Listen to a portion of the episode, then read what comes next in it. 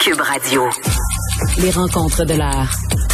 Nicole Gibaud et Geneviève Peterson.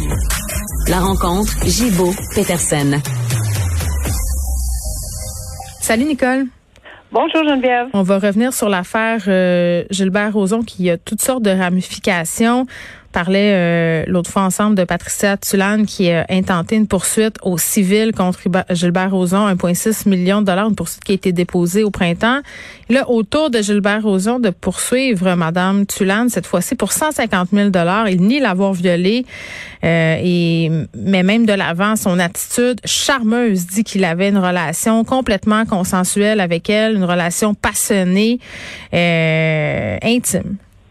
Oui, et euh, on sait que Mme Tulane, d'abord, avait fait un recours civil, parce que c'est deux choses, criminelles et civiles. Là. Bien sûr. Alors, euh, avait bon, euh, fait un recours civil au nom des courageuses. Donc, c'était un, un, recours collectif qui n'a pas fonctionné.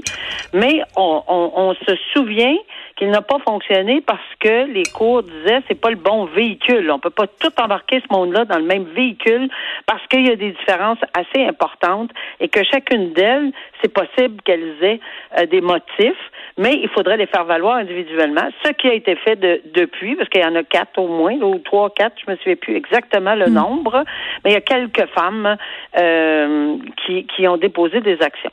Alors, Patricia Tulane, oui, est une de celles qui a déposé personnellement un recours à 1,6 million. Et là, ben, naturellement, c'est dans un dossier civil, donc il y a euh, une demande, une défense. Et dans la, il a accompagné cette défense ce qu'on appelle une demande reconventionnelle. Oui, c'est une poursuite, mais dans le même dossier. Alors, on dit non seulement je ne l'ai pas commis, je conteste vigoureusement, parce que j'ai la copie de l'exposé et des moyens de défense et de euh, demande conventionnelle devant moi. Il, il conteste vigoureusement toutes les allégations. Mm. Mais évidemment, il dit pourquoi. Euh, il s'explique dans une douzaine de paragraphes et se porte, on appelle ça se porter demandeur reconventionnel. Alors, on fait cette demande-là à l'intérieur de, de, cette poursuite-là. Et là, il dit pourquoi il poursuit. Parce qu'il dit qu'elle elle abuse, c'est des abus de droit, diffamation, etc. Euh, et que ça porte atteinte à sa réputation et que pour tous ces motifs, ben, euh, il, il, fait, il demande 150 000 dollars. Euh, alors, euh, c'est 150 000 Mais j'avais une question, moi, Nicole, sur, sur ce montant-là.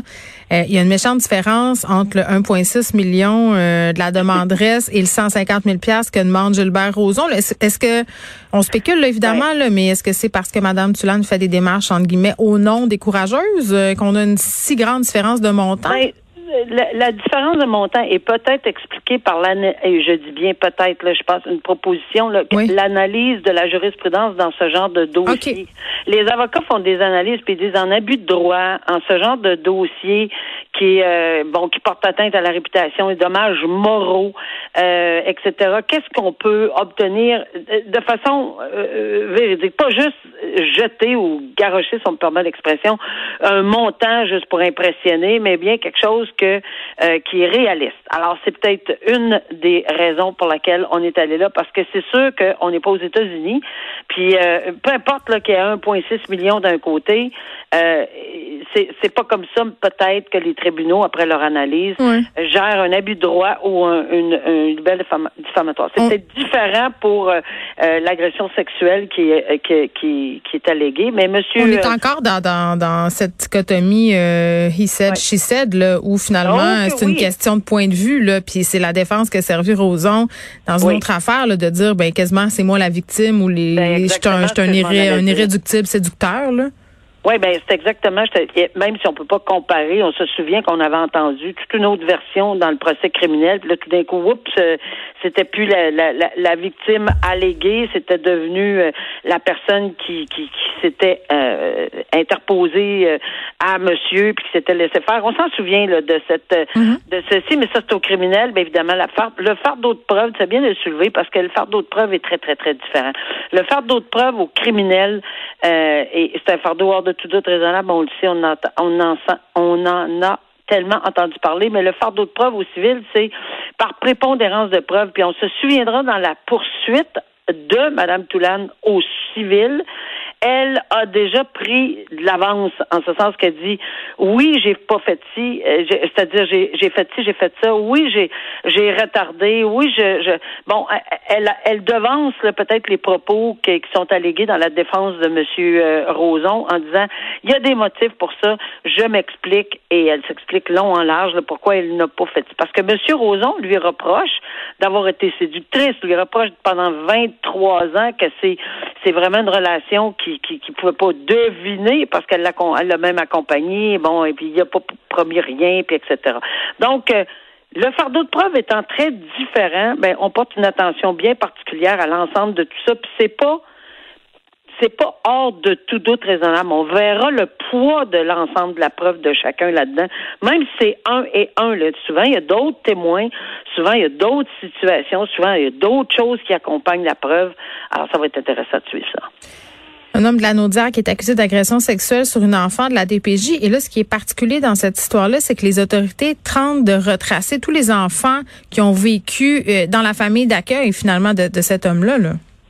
Oui, puis c'est assez perturbant parce qu'effectivement, on parle, on pense de, de à au lien de confiance. On parle de, lien qui existe, pas juste le lien de confiance, mais tu dans un, c'est déjà pas facile, j'imagine, de s'en aller dans un foyer, puis dans, tu sais, t'es, t'es séparé pour des raisons X là, de ta famille, peu importe, et que tu te retrouves avec euh, un, dans un foyer d'accueil, puis tu sais, il me semble que moi, foyer mmh. d'accueil, c'est, c'est comme, c'est, c'est un extra euh, chaleur, tu sais, humaine, là, parce que t'as déjà, c'était rendu là, c'est parce qu'il y a quelque chose qui est mm. arrivé. Peu importe ce qui est arrivé, là. Mais, euh, on va le nommer. On va le nommer, Nicole, cet homme-là, Alain Lavallée, 56 ans, puisque la police est, à la recherche euh, de, de, de potentielles victimes. Tout à fait. Tout à fait. Alors, c'est bel et bien écrit dans le dossier, dans, dans, dans le, le papier d'enquête, là, sur mhm. la, de, et c'est, bien lui. Puis on demande vraiment aux gens de retraiter ben, ben, un effort. Là, tout le monde qui aurait passé euh, sous, euh, c'est, une demande qu'on fait euh, dans ce sens-là. Puis je pense que ça peut qu'aider s'il y a des gens qui, qui évidemment ont des dénonciations sérieuses. Mais là, on parle d'agression sexuelle répétée sur un enfant, tout au moins là, dans cet mhm. article-là. Un enfant de 12 ans un enfant de 12 ans. Euh, lui, euh, évidemment, il a été là un, encore une fois, là, il est remis en liberté avec des conditions. Ouais, c'est ce qui est poche euh, là-dedans, je trouve, nonobstant le fait évidemment qu'il y a eu des enfants possiblement agressés là, en, en, bon nombre, puisqu'on prend la peine aujourd'hui de faire un appel comme ça, c'est qu'on a cette famille-là d'accueil qui accueille des enfants pendant 20 ans et ça jette toujours une espèce d'image négative sur, sur les familles d'accueil de la DPJ. oui, puis tu sais, je veux dire, c'est c'est souvent, peut-être juste une pomme là. Puis c'est vrai qu'il faut pas généraliser parce que premièrement, ils ont besoin de familles d'accueil, de bonnes familles d'accueil. Puis de façon générale, je pense qu'on peut euh, on peut penser, j'ose espérer qu'on peut penser que c'est c'est vraiment majoritaire, là, que que ça, ça devrait et ça n'existe, devrait jamais exister.